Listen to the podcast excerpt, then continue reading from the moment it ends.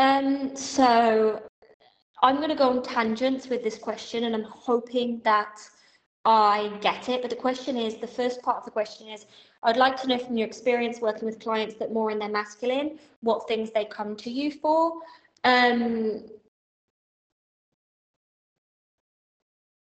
I'm going to assume from this question you're saying that these people are good in terms of business strategies and structures. So I'm going to say a really large overgeneralization here, but I would say, okay, that people tend to fall into overcorrect. So overcorrect feminine uh, and then an overcorrect masculine.